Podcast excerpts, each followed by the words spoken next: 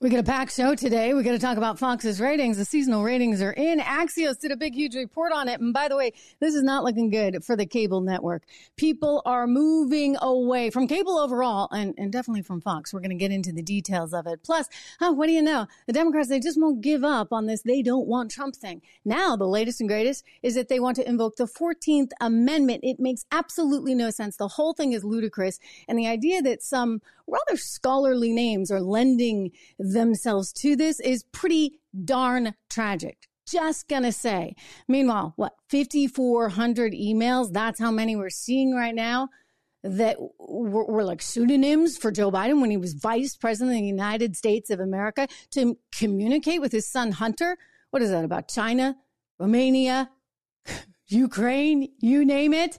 Uh, it all comes on a day when, by the way, you know, the tips kind of feel down because you get the White House out there saying that they basically have no interest in protecting girls in women's sports. I'll play the sound for you from Karine Jean Pierre. And I'm also going to play you something that'll make you feel a little bit better. I'm going to play the full, full round of this, but just take a glimpse. Here's Mrs. America, the new one. When have you felt the most empowered?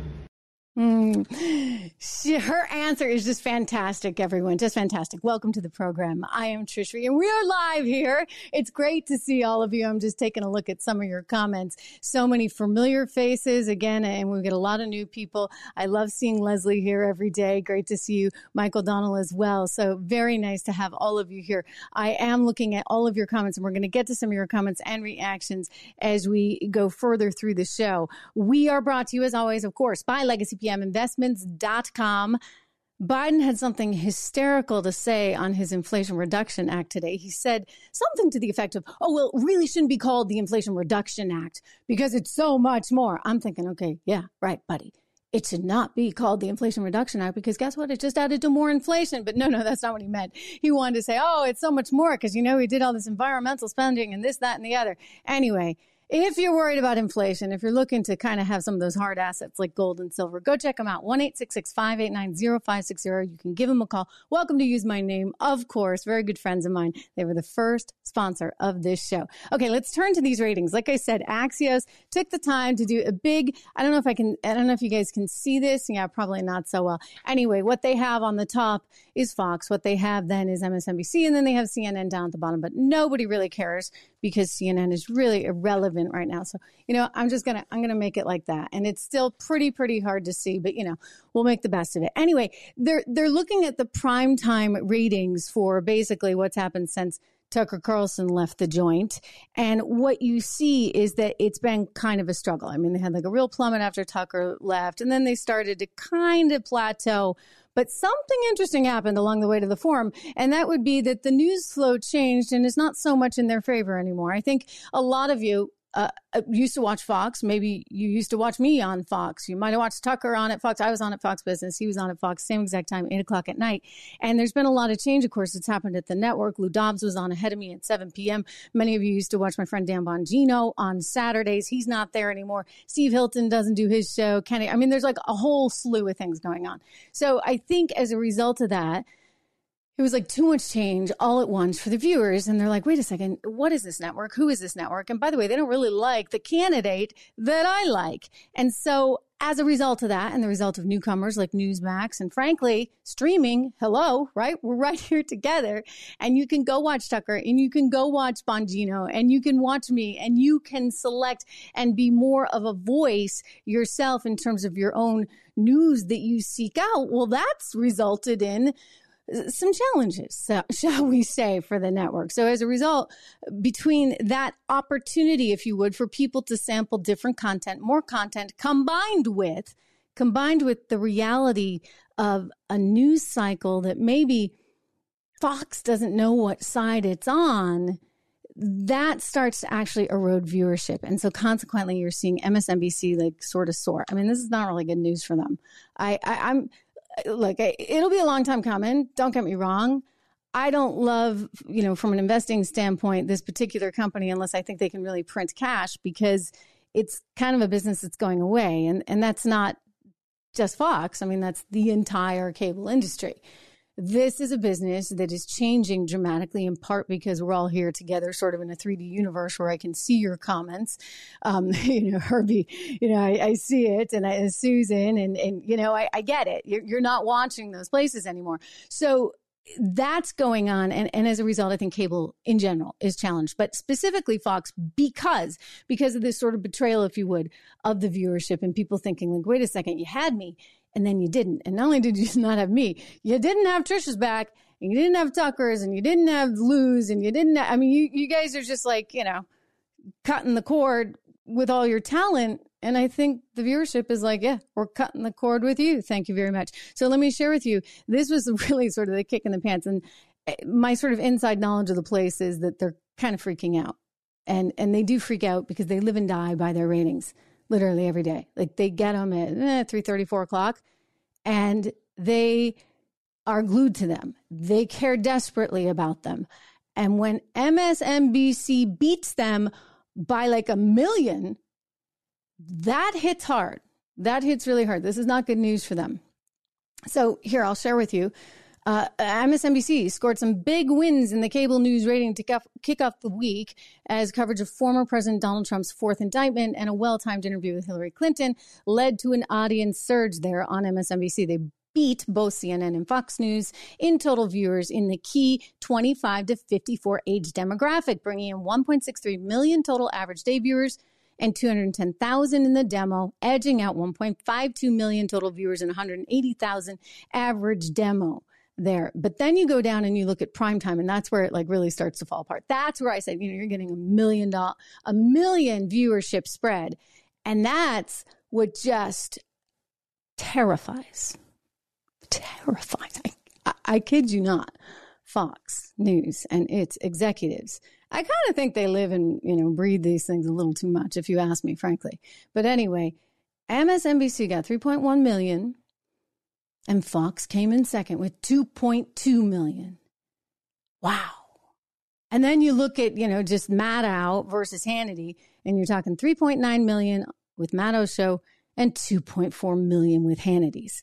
So you may say, oh, you know, like it's a one off, it's a one off. But I go back to this chart which you can barely see. But you see this chart, if you look at sort of the, the news, the periods with the Trump indictment coverage, what you see is that Fox just plummets.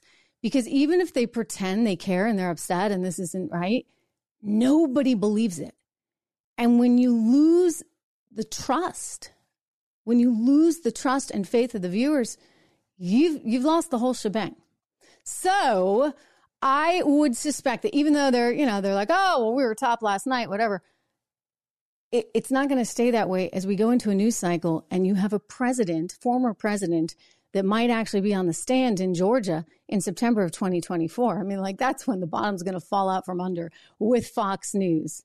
That time, right?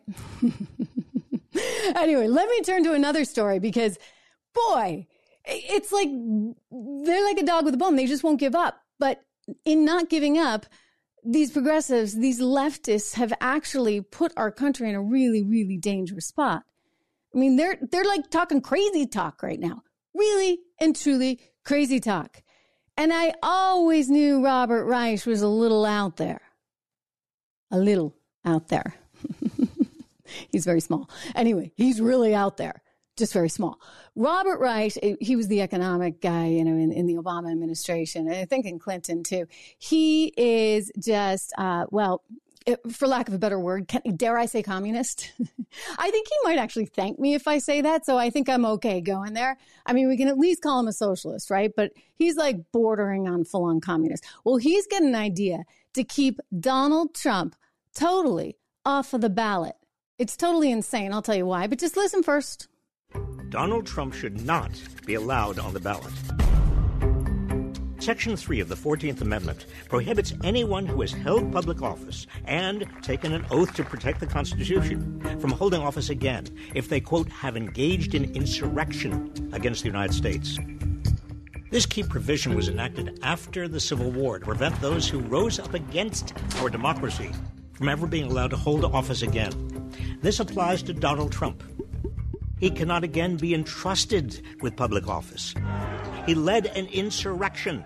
He refused to concede the results of the 2020 election, claiming it was stolen. Even when many in his own inner circle, including his own attorney general, told him it was not. Okay, okay, we get the picture, Bobby. So Robert Reich is out there carrying the water for the whole Democrat Party, saying what, you know, frankly, any self respecting academic shouldn't say. But, you know, this is Robert Reich we're talking about. Anyway, so Robert Reich is like, okay, we're, we're going to go with this 14th Amendment thing. Only little problem here, guys. I hate to break it to you. But, you know, there's been 91 counts, four different cases, two federal, two state, and no one has yet charged Donald Trump with insurrection or trying to overthrow the government. Like that charge is not there. I mean, hey, they get charges like you retweeted incorrect information.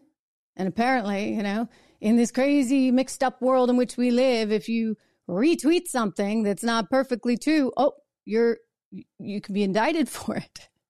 I'm laughing, but I shouldn't be laughing because it's absolutely, totally, utterly insane. But yes, this is the world in which we live. And it's a scary one because they are so desperate to do whatever they can to keep him off the ballot that they're like striving and really reaching in very, very big ways. Let me see. I think I have a copy of the 14th Amendment in here and I will read it to you if I have it. But basically, well, you heard it from Robert, right? That, you know, if you uh, have started an insurrection, then, uh, and been charged with that, that you cannot actually run for office. Well, um, so we'll, we'll let it be with what Robert said. But, but again, I, I just go back to this. Nobody's charged him with that. Like they've certainly had ample opportunity, have they not? I mean, many, many, many, many opportunities, and they have yet to charge Donald Trump with that. But what's frightening is just how they're trying to control the narrative, to fix things the way they want them fixed. And I'll tell you the real story, the real story is the one that broke today. And that's that 5,400 emails. 5,400 emails have now been discovered by the National Archives. They were gotten through the Freedom of Information Act, and they all belong to Joe Biden. And apparently, these were the email addresses that he was using, different pseudonyms like Robert Ware and Robert L. Peters to communicate with people, including Hunter Biden. Now, if you look at the headlines in the Daily Mail, what they will tell you is that like all 5,400 were going to Hunter Biden. I have yet to verify that, so I want to be careful on that information. But I think it's worth knowing here that these electronic records, some 5,400 of them, including emails and documents, suggest that President Biden used different pseudonyms while he was Obama's vice president. The existence of the emails, as I was saying, they came about because somebody filed that Freedom of Information Act back in June of 2022. You got Robert Ware, W A R E. You got Robert L. Peters, J R B Ware. They are all pseudonyms for when he was vice president. And this is, well, just a little concerning. The sheer volume, as the article states, raises lots of questions over whether then VP Biden broke the quote absolute wall he said he maintained between the personal and the private in government. Emails from Hunter's laptop also reveal business partners referring to Biden as the big guy. And let's not forget, okay, as soon as he becomes vice president, what is what does Hunter do but go and set up 20 different LLCs, lots of different LLCs, which made tons of money. You're talking millions of dollars that were coming into these accounts. NBC News reporting that Hunter Biden got $11 million just from Ukraine between 2013 and 2018 and spent it just as fast as he got it. I mean, they were conducting an investigation because of uh, some unseemly, well, there was the tax thing, but actually they originally stumbled across Hunter Biden and his problems. When I say they, I mean the IRS and the FBI because of uh, some uh, international amateur porn ring. We haven't heard as much about that. I hope not to, frankly, but that's originally why they were onto him. And then he gets all this money and his banks, including six major U.S. banks, we're talking big ones like Bank of America and J.P. Morgan, they're like, whoa, because they have all these rules, right? Like you have to know your customer and when money's coming in from overseas, like everybody asks questions. And so now they're like, what is going on? And they issue what's called a suspicious activity report. To get that is like sort of rare. I, am going to let James Comer explain this because he used to be on the board of a bank and he went and sat down with Ted Cruz recently. He talked about the 170 SARS reports that were filed in relation to all these Biden LLCs. And he's like, listen, this is weird. Like, it doesn't happen. It doesn't happen because banks don't want to have to go there. Because once you do that, you're filing it with Treasury, and Treasury Department's like, whoa, wait a second. What kind of bank are you with customers like that? Anyway, here we go. Here's Representative Comer speaking recently with Ted Cruz, Senator Ted Cruz, on his podcast.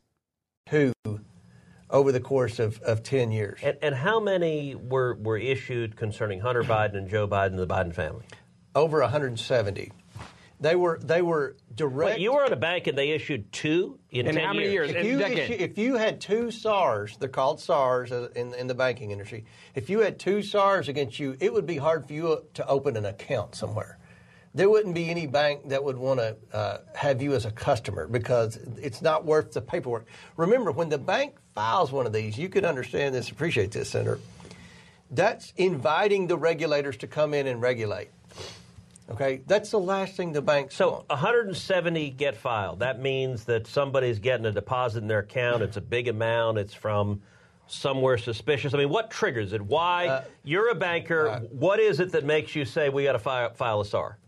A large transaction that comes out of the blue. So and what's had, large? So, what, what is there a well, threshold? You had you had a mil. I'll use the Robinson Walker account because we subpoenaed. That was the first bank okay. account we subpoenaed. Now who's Robinson one of the LLCs. Rob Walker was one of the associates that they used to uh, funnel money from China and then and Romania and then down and launder it down to the Biden. So he's a whoa. You got that? Okay, so they get all these accounts. Rob Walker was one of them. Robinson Walker one of the LLCs, and uh, it, the money's going here, there, and everywhere. And the banks are like, "Whoa, what's going on?" So then they filed these suspicious activity reports, and as you heard Mr. Comer say, like it's unheard of, like 170, like bizarre, bizarre, bizarre, bizarre. Not to mention that Hunter Biden wasn't even paying his taxes on any of this money. I mean, think of how brazen that is. I mean, not only is he doing the illegal foreign lobbying, perhaps in conjunction with his dad, that's what we're trying to figure out. 5,400 emails now that we can look at. Not only is he, he he's actually he's actually just just thumbing his nose at the IRS while his dad's out there saying everybody's going to pay more taxes. Hunter's making millions and pays nothing. Go figure. Anyway, here's his business partner who sat down recently with Tucker Carlson, and Devon Archer said, well, he explained it. They were in the business of selling one thing, and that was Biden. You got to be an expert in knowing the guy, and he was the guy that was the expert in knowing the guy. He was an expert in knowing the guy. Right. And who was the guy he knew? Uh, well, he knew a lot of people, but obviously yep. there was some familiar, you know, some his brother, his father, uh, yeah. uh, some of his, his father's siblings. So he, he, knew a lot of people, and and obviously I know you're pointing to you know the father being the key relationship. Yeah, you think? So if Hunter's the guy who knows the guy, the guy is the big guy, right? In the Oval Office that can pull some strings for all these countries all around the world that need the help of the United States of America. Well, in the case of Ukraine, in the case of Ukraine, you had a situation where there was this kind of shady energy company called Burisma. You know it well now. And they needed to go out and uh, find somebody to help shepherd them along with their various things that they wanted to do. And I guess keep the Ukrainian prosecutor, that would have been Viktor Shokin, who's now come out and made some really bombshell allegations saying this was all bribery, that Burisma bribed Hunter to get his dad to do this. Now, watch, because in this particular moment, Joe Biden admits it, admits the power that he had and could exercise over Ukraine omitting, of course, the fact that Burisma had hired his son to the tune of $83,000 a month, as well as Devon, another $83,000 a month, and that Burisma wanted to make sure that this particular prosecutor was fired because they wanted that prosecutor off their back. Watch. I, I, I was not I, I, but it just happened to be that was the assignment I got. I, I, I got all the good ones. Uh, uh, and uh, so I got Ukraine. And uh, um, I remember going over convincing our team, our others, to convincing us that we should be providing for loan guarantees. And I went over, mm-hmm. I guess, the 12th, 13th time to Kiev. And, uh, and I was going, supposed to announce that there was another billion dollar loan guarantee. And I had gotten a commitment from Poroshenko and from uh, Yatsenyuk that they would take action against the state prosecutor, and they didn't. So they said they had. They were walking out to press conference. Said, "No," I said, "I'm not going to. We're not going to give you the billion dollars." They said, "You have no authority. You're not the president." The president said, "I said, call him." I said, "I'm telling you, you're not getting the billion dollars." I said, You're not getting the billion. I'm going to be leaving here. And I think it was, what, six hours? I looked, I said, I'm leaving in six hours. If the prosecutor's not fired, you're not getting the money. Well, son of a bitch. got fired. Ah, okay. And you know the guy he's talking about, the prosecutor, is the Victor Shokin guy. I've played his sound several times for you. He is now alleging that he was fired because he happened to be investigating the money that was being exchanged between none other than Hunter Biden and Burisma. So, wow, I think there's a little something more to learn here. Perhaps the more frightening thing is the reality that they don't want us to learn this. They they so much don't want us to learn this that they were willing to do quite a deal, quite a deal with the DOJ.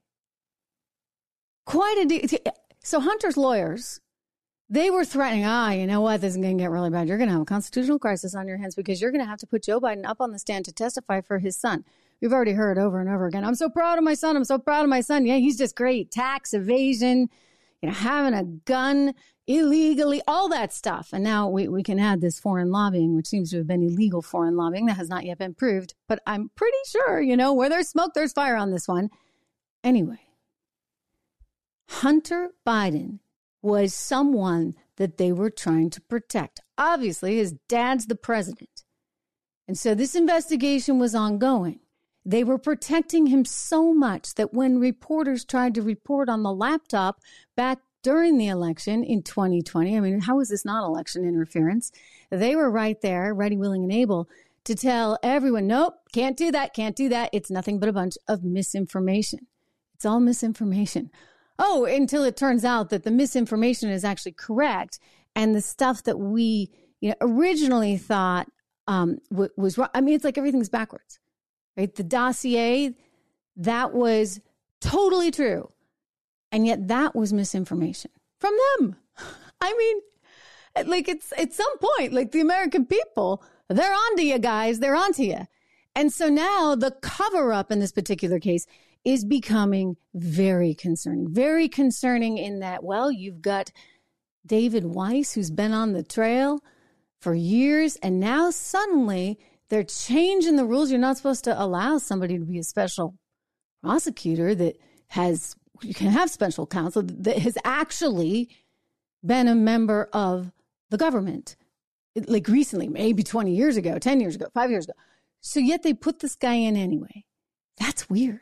That's weird. And so finally today, there's a letter that was just released. You've got a letter that was sent by uh, three three Congresspeople, including Comer, who's all over this, as well as Jim Jordan. And they're like, hold on.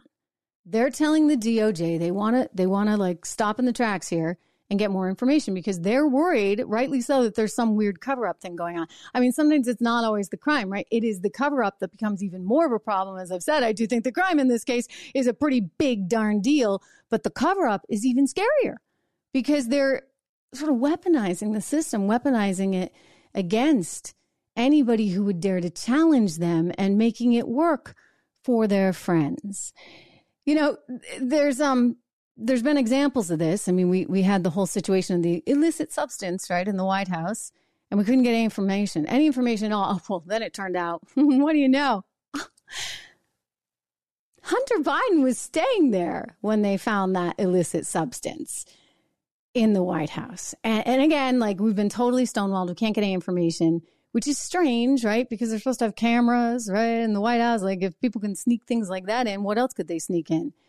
I think something else is going on there, and I think it's fair of us to ask questions. Well, my friend Dan Bongino, terrific show. If you do not listen to his show, I highly, highly encourage you to do so. I'm going to play you a little clip from Dan. He's getting some information that, you know, I don't even know what to make of this. I'd be curious. You guys should tell me in the comments what you think of this. But his point is that that illicit substance, well, it, it might have been going to someone other than the person we think it's going to uh, uh, let me just play the clip and, and you let me know what you think. Although I can't prove it isn't, he said, I'm actually getting some traffic that it may be another family member. Oh. And that the, oh, yeah, which I got to tell you, amigo uh, Armacost, was a big surprise to me as well. Not my information, someone else's. And then I got a call from someone else suggesting to me that not only may it have been another family member, but that the cocaine left in the cubby in the West Wing was not an accident. Again, not my theory. I'm just telling you what insider people are hinting to me that not only was it not an accident, that the cubby, it was intentionally left there as uh, Joe, what we would call maybe a drop. okay. So he goes on, he's got this whole theory about how it's sort of like the the Uber Eats for your illicit materials. Look, I don't know what it is. I'm, I'm just going to say that. Like, I don't know, but I am really angry that they are stonewalling us and they are not giving us any answers. They did not admit that Hunter Biden was staying there when this stuff was found. They have no information, no tapes, nothing. It's like the tapes go out, the lights went out in Georgia, right? I mean, like, come on. But anyway, Dan's making the point that his source, and he doesn't say, but you know, remember Dan was in Secret Service for years, so he he knows a, a, few people. He doesn't say whether that person was part of the Secret Service, but he he's been talking to a couple of people who are like, wait, you know, like this may not be who you think it is, and it could be somebody else, and. It, you know, if you if you go down that line, you would just say, I I I don't know how like I don't know, like this is not my world, frankly, and I don't know how anybody could function and beyond something like that. And um, you could only say like, how would you do that at that age? I think it would be enormously dangerous, etc. Heart condition that would probably ensue. I, I don't even want to go there, but I will say this: um, he's not that he's not that with it. Like maybe he needs something. Here is Joe Biden. Remember when they asked him while he was leaving vacation about Maui and whether he had any response to the victims of Maui. And he like looks at them with a blank face. I mean, this guy is not well. Will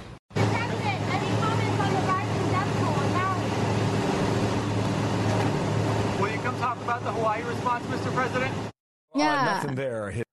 yeah, nothing there. Nothing there. Nothing there at all because um he's just like staring at them blankly. Must have been quite a vacation, Joe. anyway, look, I'm laughing about it, but I guess you know this is not a laughing matter because this is this is our country, and right now, certain institutions are able to do a lot with the resources they have to affect things in the ways that they want. But I think that people are standing up to that and they're saying, okay, like I'm sick of it. This is enough. I mean, you get the little kid out in Colorado who just had a patch of the Don't Tread on Me flag sewn onto his backpack. And it's like an international incident. I'm going to show you this video. But just just keep in mind, don't tread on me. Um, this is a flag that was part of the the colonial effort in in the Revolutionary War. I, I grew up in New Hampshire, Sometimes people mistake it for our flag in New Hampshire. It's not, but it was one of the 13, you know, it's the 13 colonies. You can get the snake. It says, don't tread on me, known as the Gadsden flag. Anyway, here's this poor kid getting called out in school. He can't go to class because he has don't tread on me sewn onto his backpack and his mom gets called in. I want you to see it's going totally viral online because people are like, what? Like, why do you infer all this nonsense about our really actually awesome historic roots? Hey, if it weren't for those 13 colonies, we, we'd still be drinking tea all the time, right? And paying a lot of taxes. Oh, thank you. Do they know what the Gadsden flag is? That it's a historical flag. So there, um, the reason that they do not want the flag, the reason we do not want the flag displayed is due to its origins with The slavery and slave trade. That is what was, um, that's the reasoning behind why we do not want this displayed. That's not really what its origins are. The don't tread on me. Which is the Gadsden flag. Not at all. Okay, so he he um, he's what's going to happen if he doesn't take it off? He, I mean, he is able to go. I was actually just telling him, like, I was upset, that he was missing so much school. I'm like, ah. So I asked if can he just take his stuff out of his bag and go back to class. Like, I just want him to go back to class. The bag can't go back. It's got the patch on it because we can't have that in and around other kids. So that's what I was trying. To and then he said you were close. So I was like, oh, okay. Yeah, it has nothing to do with slavery. That's like the Revolutionary War patch. That Good for her. when They were fighting the British. Like that wasn't. That's the revolution. Maybe you're thinking of like the um, the Confederate pa- or Confederate flag. Okay, I so I am Is there just history here to it? I enforce, no, I am here to enforce the policy that was provided by the district, Okay. and definitely you have every right to not agree with it. I mean, Yeah, because yeah, the absolutely. ACLU says that he's allowed to wear that. If you like go on their website, it's like says in big So letters. I, all I, all I'm saying is that Unless there's like a ban on patches, period. Like if you said there's no patches allowed at the school, you cannot display what you think or anything like that, or what cheer, or anything like that. Um, I, I don't. I think it's like one-sided, you know, because you allow some patches but not other Other patches. kids have patches like other names, some like the American flag and back- backpacks. Yeah. That was like flown during the revolution with. Um, yeah, I, I just don't understand that at all. so what I can do. Is And if you if you go onto the our- ACLU's website, site, yeah, let's let's talk to I someone. can, 'cause I don't can have you speak lawsuit. I really to. I can have you speak to our Jeff Yoakum Okay. again. Okay. Um, and then he can refer you to our person at the district. Okay. Um, because, like I said, we're following district policy, is what we're doing. Okay, so it goes on and on and on and on. And like it's all going on Well, let's be very clear American students are fallen like rocks. Like their math scores, AP just did a big story on this today. Karine Jean Pierre over at the White House can't give you any explanation. They just don't want to admit that students are actually failing. Well, it's because we're so obsessed with stuff like this. And by the way, they really don't know their history because this is not a flag that was about what they're insinuating. Now, I feel bad for the administrator. Like, you know, like she's just trying to do her job. And like, this is a crazy world. And there's like this power play going on. And then there's somebody at the district that says, no, no, no, you can't have Don't Tread on Me. You know, they probably wouldn't allow live free or die either. This is, this is what they say on the license plate in New Hampshire. If I, if I, if I wear this on my, on my book bag, am I, am I in trouble? I might be like, like this is the crazy world in which we live, even though this was, you know, something that was just t- said to, to the Revolutionary War soldiers by a General John Stark. I mean, from Portsmouth, New Hampshire. Actually, Stark Street is, is named after him in Portsmouth, New Hampshire. Live free or die, and so it, it's part of our state motto. Don't tread on me, and, and that flag has never been associated with really crazy stuff, such as they're suggesting. But I guess now it is. Like now, like they make the rules, they make the rules, and we just have to like bow and say, okay, like what are we talking about today? Can we wear this? Can we not? Do we have to wear one mask or two masks or three masks? Or maybe we shouldn't wear a mask because, oh, there was that NIH study that said, this one came out just in the spring, that said actually the fumes that come from those disposable masks are really pretty toxic. And so you're better off with cotton masks. But wait a second, they said that cotton masks couldn't actually protect you as much. So which is it, guys? Oh, apparently you have to let the mask sit outside the box for 30 minutes before you. I'm telling you this because this is going to be important this fall. Like they're talking about it already. Anyway, it's just like what what's up, guys? Like why not just live and let live as long as you're not offending anyone? And yet in other ways, they're offending us in a pretty disastrous scary kind of situation. And by that, I mean, what's going on with women's sports. And, and I'm sorry, but like, it's not fair. It's not fair to girls. We are not built with the same muscle capacity, okay? And guess what else? You guys can't have babies. So there you go. That's how it works. XX, XY.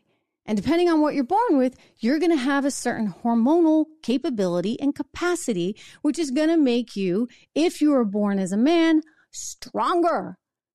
I can't believe I have to explain this, but somebody needs to explain it to Joe Biden and that brilliant rocket scientist that he has for a PR person, Karine Jean Pierre, who was asked this question in today's press conference. Watch.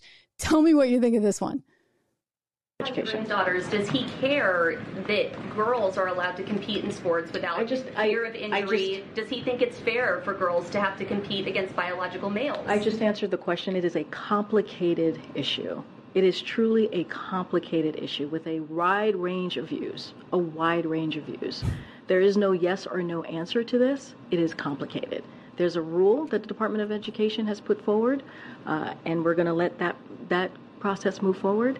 Uh, and uh, it is, uh, again, uh, we want to make sure that uh, while we establish guardrails with this rule, uh, that we also prevent discrimination as well against transgender kids. But again, a complicated issue with a wide range of views, and we respect that. How is it that complicated? I mean, if, if somebody who identifies as female today, go for, you know, you want to identify as female, be my guest. Okay.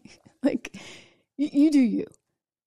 But don't compete against me in the swimming race or in the biking race or in the running race or anything else for that matter. For goodness sakes. I mean, this is where they, meaning these insane progressives who have taken this so far that it's like kind of a fascist. I mean, they are just they're off the reservation. Oh, I'm not supposed to say that. Okay. Well, you know what I'm saying. They're, they've gone too far. They've gone way, way too far. And let me just say that in the most politically correct terminology possible. Karine Jean Pierre to, to, be insisting that she's got to protect the rights of, of people who were born as men but want to compete against women. I'm sorry, when it comes to sports, it's not that complicated. It's actually pretty simple. Pretty darn simple except that it has become a kind of war. And the bullying that's happening is pretty intense. And Dylan Mulvaney is leading the charge. General Mulvaney out there collecting some award because somehow Dylan is like the content creator of the year. And while collecting the award, referred in very specific terms to the trans community and the trans community's allies. I brought this up yesterday and I'm like, what the heck is he using the word, forgive me, she, whatever. Dylan, we're going to go with Dylan so that I can be so politically correct and not get myself in trouble or kicked off this. By the way, subscribe if you haven't, just in case. Do me that favor. So here is Dylan Mulvaney talking about allies. And I just, I ask why Dylan would use that term. Oh my God. You know, I'm really shocked because I thought the only award I would ever maybe win was maybe a Tony Award, but now I'm a musical theater gal with a streamy. theater TikTok, we made it to the mainstream. Uh, 532 days ago, I made a coming out video that turned into my Days of Girlhood series. And uh, my life has been changed for the better. Um, but on the flip side, there's also been an extreme amount of transphobia and hate. And I know that my community is feeling it, and I now know that even our allies are feeling it. And I look around this room and I just see so many amazing allies that have platforms. And I think allyship right now needs to look differently, and you need to support trans people publicly and, and, and. I, and proudly. And I think the trans community and the creator community actually have something in common, and it's that people often underestimate us. But I know that we can stay optimistic about just the future of transness in general, because if we can influence people to buy $22 Erewhon smoothies, we can also do this. Um, I just, I love you so much. Thank you, thank you, thank you. I'm going to go have a beer, and I love you.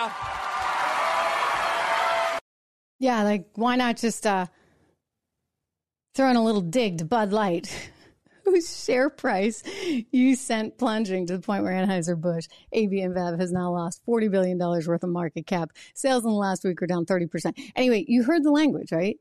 Very, very interesting choice using the word allies and allyship.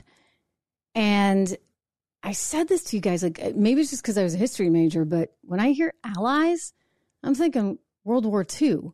So it's like you're either with us as an ally or what? You're, you're a, a Nazi if you're not. And, and like we got to get our allies like more powerful and our allyship, like it's like a warship together. I mean, that was not lost on me. And again, I may I may just be too sensitive to it because again, I spent my uh, academic career studying history. But I thought that was a strange choice of words. Um, I, I want to play you something else because you look around at what's going on and it's really sad what's happening to some kids. I mean, some kids just, you know, they don't know how to fit in. They're going through an awkward stage and they're turning to this transgenderism, which has really significant long term consequences. And if you make the wrong decision on that, like there's really no turning back, right? That's why it's really hard when a 12 year old is making these decisions. Anyway, somebody who is so far left, she may soon be right, is an academic named Camille Paglia who did a, a, big dissertation on this at, at Yale, like back in the 70s. And she's been so outspoken on feminism and gender issues throughout her career. And I want you to hear what she's saying on this because her point is, is that we have seen things like this in history before, including in the Weimar Republic ahead of World War II. And it typically does not end well. So don't take it from me. Listen to a woman who has devoted her academic career to the study of these issues, Professor Camille Paglia. Here she is. And she said this back in, oh, I don't know, 2015. So this is from a while back and yet it holds so true today proof of that. Now, I began my, all my studies, my, my book, Sexual Personae, began as a dissertation at Yale uh, graduate school on androgyny. I've always been fascinated, attracted, you know, to the subject of androgyny, uh, and, and, that's what Sexual Personae is. I explored it in history. But the, the more I explored it, I realized that, um, that historically, this, uh, this, uh, the movement toward androgyny occurs in late phases of culture, okay, as a, as a civilization is starting to uh, unravel Okay, and that, that, you can find it again and again and again through history in the in, in the in the Greek art. Okay, you can you can see it happening. All of a sudden, okay, there's a, there's a kind of uh, you know the, the, the sculptures of of um, of uh, handsome nude young men athletes that used to be very robust. Okay, in the archaic period, suddenly began to seem like wet noodles. Okay, uh, toward the end. Okay, and, the, uh, and that and that the people who who who live in such periods, a late phase of culture whether it's, it's the Hellenistic era, whether it's the Roman Empire, whether it's, it's uh, the mauve decade of Oscar Wilde in the 1890s, whether it's Weimar Germany. People who live at such times, okay, feel that um, they're very sophisticated, they're very cosmopolitan. Okay, and homosexuality, heterosexuality, so what? Anything goes, and so on.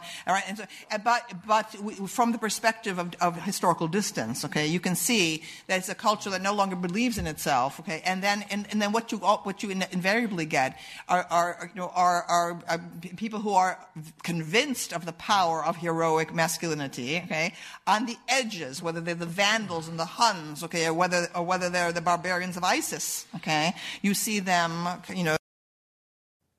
Yeah, she's right. So, in other words, this has happened before. I mean, maybe we didn't have quite the science to go along with it. Back in the 1890s and in the Weimar Republic, there was some of this going on. Actually, in Switzerland, they had a clinic for this. Very, very dangerous stuff if you would change your gender. But her point is, is that this is what happens in late stages of culture when people no longer believe in their culture. They no longer believe in themselves. They look out the window. They can't tell if it's night or day. They don't know if they are male or female. And it permeates an entire culture. And then at some point, some people are like, okay, this is getting a little too weird. And they come in and they're like, no, this is this and this is that. And And then you get into this very black and white environment, and usually there's violence ahead of it. So we don't want that, okay? Like, we don't want any of that, which is why it is so critical and so important that those progressives on the left try and spend two minutes understanding the damage that they are doing to our society, to our kids, and to our future. Like, you, you do you, I do me, and we're all good, right? We can have respect for one another without pushing something down everyone's throat. And speaking of having respect for one another, speaking of the preservation of culture and femininity and motherhood, which is spectacular, by the way, there's a woman who is just named Mrs. America, and she's from South Dakota, and she's a businesswoman. She has her own business. And she has seven kids that she homeschools. Like she's a complete hero. She just won. And I want you to hear what she said when the judges asked her. They asked her, When have you felt most empowered? It's amazing. System girl, step up to the mic. I'll read it for you twice, just like I did before. When have you felt the most empowered? When have you felt the most empowered? I have felt this feeling seven times now as I bring these sacred souls to the earth after I hold that newborn baby in my arms. The feeling of motherhood and bringing them to the earth is the most empowering feeling I have ever felt. Oh my gosh, I got chills. I got chills. I really did. Um, it's true. You know, I, I, don't think there's anything more empowering in the world. And I, have had that experience. Lucky enough for me, I, I, I have three. And it, it, it's like one of those things where you're like, wow, like this is a miracle Life is a miracle, and being a woman is a miracle. And no matter how much they throw that pregnant male man emoji around, I'm sorry. You know what? There's only one that can do that. There's only one one sex that can produce another human being actually, you know, carry them in their butt and that would be that would be us. That would be us ladies. Okay. So I leave you with that. This terrific seven kids. Look at here she is with her children and her husband out in South Dakota. You go, Mrs. America. We need more. We need more people like this. Really. I mean, or if not more, we just need to remember that this is partly what, what we all are are here on earth, right? To be and to do. Thank you so much for listening, everyone. I'll be back tomorrow. Thank you for the live show. Just quickly before I let you go, I do want to say, hey, Robert, thank you. Chuck, Mark, good to see all you guys. Davey, I love all the historical references. And uh, yeah, I've been looking at all of your stuff as we go. And you are right. One of you guys pointed out we're up over 125,000. That's thanks to you. That's thanks to you because you've liked it, you've shared it, you've, you, have you have totally helped catapult this show to where it is right now. So I appreciate it. I thank you, and I'll see you tomorrow.